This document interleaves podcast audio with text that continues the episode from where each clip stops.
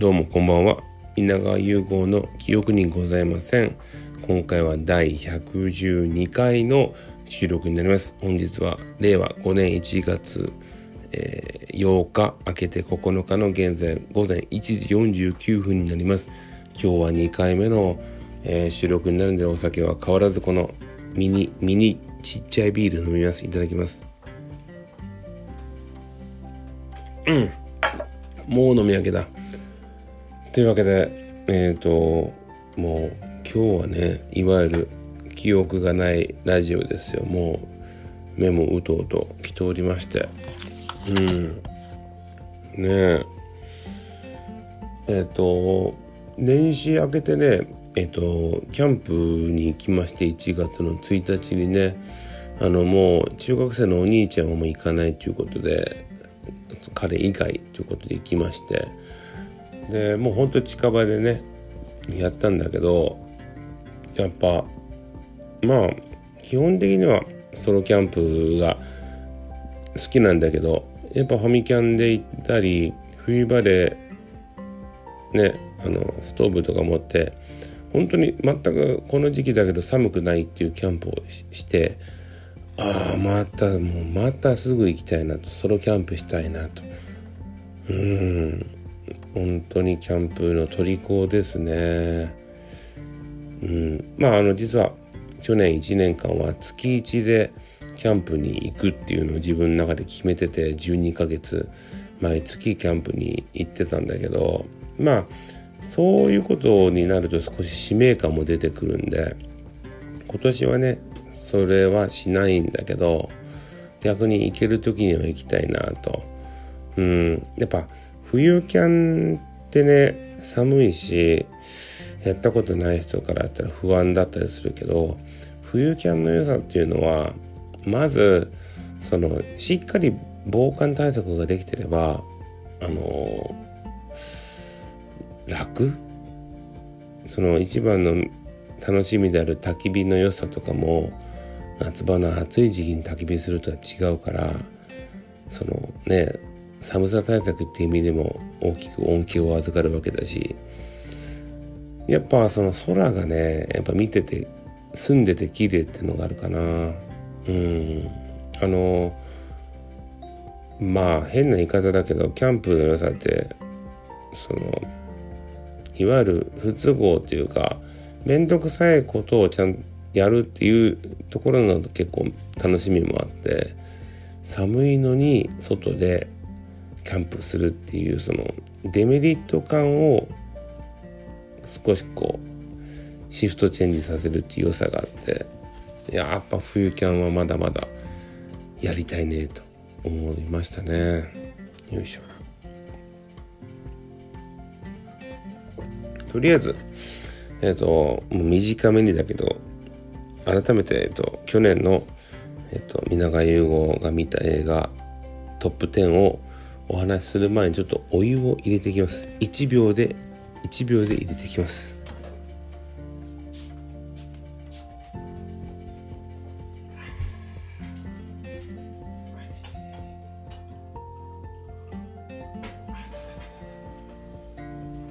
暑いのよ。ちょっと夜間の取っ手が暑いのよ。よし乾杯。うんあったかできます。第10位。第10位はですねえっと恋は光という映画ですね。まあ今回実はトップ10ほとんど宝具ばっかりなんだけど恋は光っていうまあこのラジオでも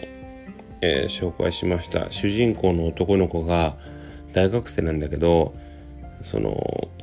恋をしてる女の子を見るとその女の子のこの周りにキラキラしたものが輝いて見れるっていうね。だから恋をしてる子が分かっちゃうっていう不思議な能力を持った男の子っていうちょっとファンタジー系。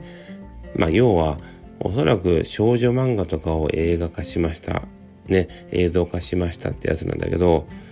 こんなへんてこな映画にどうしてと思うかもしれないんだけどこれがねめちゃめちゃ良くて。まあ前も多分このラジオで言ってますけども西野七瀬さんの演技がすごく良くてこれはあのなんかすごくさっぱり見れる映画なので、えー、食べ物で言うとねあのすっきりさっぱりパスタみたいな。いやいいですよ。うんなんか子供とかが見ても面白いんじゃないかなという感じでとにかくあの西野七瀬さんを、まあ、めでる映画です。9, 9位9位はえっ、ー、と、そばかすという映画で去年最後に見た映画ですね。三浦透子さんが出てる映画で、主人公の女の子は、まあ、ある特殊の、特殊なその、性、えっ、ー、と、ジェンダー、まあそうね、ジェンダーレスというか、ジェンダーの特殊なやつを持ってる人なんですよ。その、ゲイとか、あの、LGBT 的なね。でもそこをこう、出さないんですよね。その例えばゲイの人の話とかそのバイセクシャルの人の話とかじゃないんだよね。そこを明言しないところの良さもあるしうーん僕は三浦透子さんはその去年1位だった「ドライブ・マイ・カー」の時からもだし「えーと、天気の子」の時もそうだし今回の「エルピス」もそうだしやっぱすごく好きな女優さんなんだけどやっぱ圧倒的な演技力の高さがある。プラスその社会的なメッセージみたいなのをなんかこうあんまり政治的なニュアンスとかを持たずに等身大で表してくれるっていう良さがあってまあ前作の「だいぶ前か」も今回の「そばかす」もタバコをねちょっとふかすだけの吸うだけのシーンでもそこがこう見合っててかっこいいなというなんかこう惚れ惚れするヒロインって言い方はしませんけど、まあ、女性像女性像だったのかなというところで9位が、そばかすです。8位はてかこれ多分全部このラジオで言ってんだけど8位は、えー、線は僕を描くですね。えっ、ー、とあのまあ、横浜流星君が主演でなんだっけもうダメだあのカルタのね「えー、ちはやぶる」のスタッフが集合しまして今度は横浜流星君主演でえー、っと水墨画のですね青春映画を撮ったということで前はそのカルタでカルタをねほんとこうスポーツ競技スポコンのように描くのが上手だったけど今回は水墨画っていうあんまり馴染みがない世界を結構スポーティッシュに描くというねなかなかさっぱりしててこれがまた気持ちがいい映画で推し匠さん役を三浦友和さんそして先輩役を江口洋介さんがいるんだけどこのさ江口洋介さんが多分僕らのこの90年世代の人から言うと一番好きな江口洋介像があってですねこれはまた江口洋介さん見るだけでも本当にもう見る価値がある映画です。ね、線は僕を描く。で、第7位。高田愛の歌ですね。まあ、はっきり言ってもうトップ1位の映画なんだけどこれはまあアメリカでも去年公開された映画で日本でももう1月のすぐに公開された映画だったんで自分の中ではねちょっと去年の映画っていうイメージがあったんでうんちょっとここら辺にしておきました、うん、ちょっと時間が経っちゃってたんだけど、まあ、でも素晴らしい映画でいろんな人に勧めたい。老若男女問わずみんなに見てほしい映画なので広大の歌アカデミー賞を取りました。あのぜひ見てください。第6位いきます、えー、第6位は、えー、カモンカモンという映画です、えー、フォアキン・フェニックスという役者さんが、えー、主演男賞アカデミー賞を取ったジョーカー以来の映画なんだけどなかなかハートフルな映画でえ、ー、とホアキン・フェニックスはまあどうなのかなそのセクシャリー的な問題はなかったんだけどシングルで結婚もしなくて恋人もいなくてっていう役柄で、えー、甥っ子をねちょっと預からないといけなくなったってことで要はそのクレーマークレーマー的な要素はあるんですけどね。その子供とかと慣れ慣れ親しんでない中高年のおっさんが子供とそうやって触れ合うことで自分も成長していくっていうまあよくある系の話なんだけど白黒のねモノクロの映画でこれはねとてもあったかくなるちょっとホットミルクホットココアのような温かい映画なのでおすすめです。第5位、えー、稽古。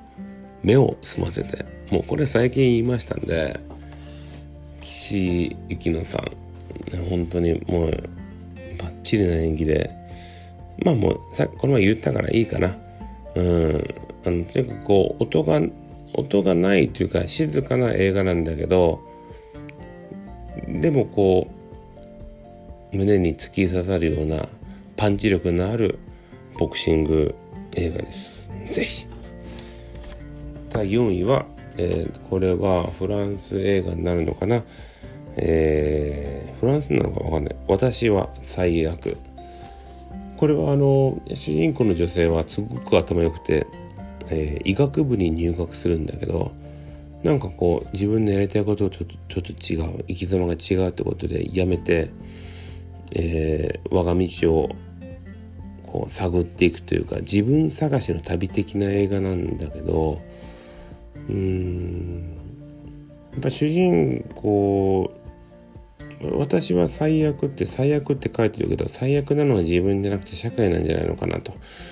そんな思いもあるしとにかくこの主人公の女性の生き様というか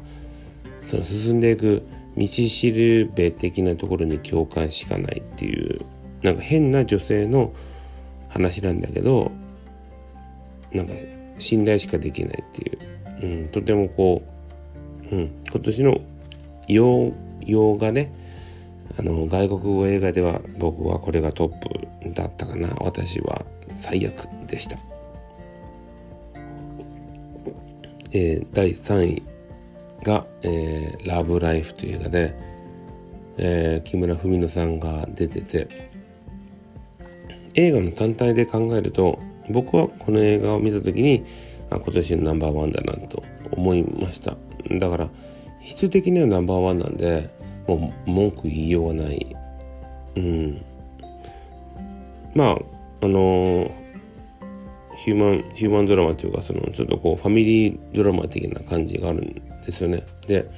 いろんなこう不幸っていうか複雑な関係が絡んでいてまあ、このヒロインだったり夫婦だったりにどういう顛末が降り注ぐかなと思ったらまあ「ラブライフ」っていうタイトルにふさわしいような答えというかまあ、うん、身もだえするような面白さがある。僕は内容で言うとナンバーワンは「ラブライフ」でした。で2位がえっ、ー、とノンさんノンネレナさんの「魚の子」うん、これもえっ、とまあ見た一緒に見た人と一緒に見たその映画館の環境だったりっていうのがやっぱよくてあんなに劇場がこう笑いに満ちてるというか今年今年去年2022年っていうのは結構悲しいニュースが多くてウクライナ問題だったりこの日本の国でもね円安がずっと進んであんまりねあったかいニュースなかった中で魚の子っていうのは結構ポジティブポジティブっていうところがあってなんか結果論もう自分はナンバーワンはラブライフじゃなくて魚の子今年は魚の子でいいんじゃないのかなっていう思いがあって原作も全部読み返してなおさらちょっとさかなクンっていう人に対しての魅力を感じたんです。だから本来なら魚の子がナンバーワンだったんですけど12月の最後に見た、えー、ファースト「スラムダンクがもう本当にうんオールタイム人生のオールタイムベストじゃないけど 自分の中ではもう忘れられない大事な映画なので今年2022年は「スラムダンクの年だったかなと思ってもうまあもう本当に満票満票1位の結果となりました。だから、えー、スラムダンク。もう一回見たいですけどね。スラムダンクは1位。うん。これが皆川の今年のベスト10でございました。ねどうなんだろう。今さこの収録もさ俺スマホに対して声があの喋ってんだけどどうもなんかこうあんまり集音できてなくてやっぱりちゃんとしたなんかこう音を拾うようななんかステレオみたいなのを買った方がいいのかな。もともと滑舌も悪くないし良くないしねえこんなもう iPhone X とかで撮ってるんで今年はそうねもうちょっとこういう音響システムとかはちゃんとしてねしていかないかんのかね。うん。あ明日のオートミールの準備してなかった。ねあのちゃんと朝と夕とオートミールを食べる生活は続けております。うん。というわけで声もカレーガレーでございましたけど今年もぜひ、えー、皆川融合の記憶にございません、えー、眠くなるラジオで有名ですが今年もよろしくお願いします。ではおやすみなさい。